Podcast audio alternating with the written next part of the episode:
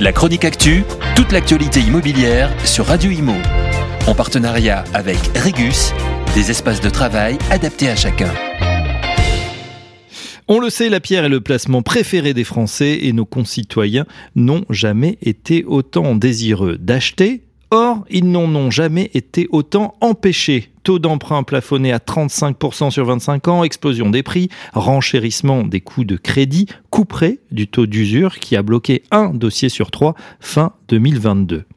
Malgré ces obstacles, 2022 n'a pas été l'année de la chute des acquisitions. En témoigne ce bon cru avec à nouveau plus d'un million de transactions. Nos concitoyens continuent d'acheter, certes, mais font des concessions. D'une part, sur la surface, les Français ont perdu la pièce qu'ils avaient gagnée il y a cinq ans ou alors sur la localisation, nombreux de jeunes acheteurs se voient contraints de quitter les centres-villes pour des zones périurbaines ou villes moyennes plus accessibles, par exemple Orléans ou Angers pour la région parisienne. Pour la première fois en France, depuis 20 ans, le nombre de propriétaires a chuté.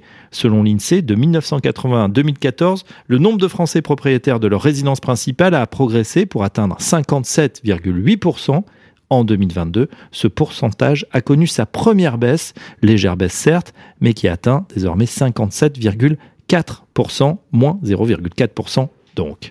Les vrais perdants sont les primo-accédants. Alors à quoi s'attendre pour 2023 Eh bien, au vu de l'inflation et de la demande toujours intacte, les prix ne devraient pas corriger. Ils continueront d'augmenter ou seront au moins stables.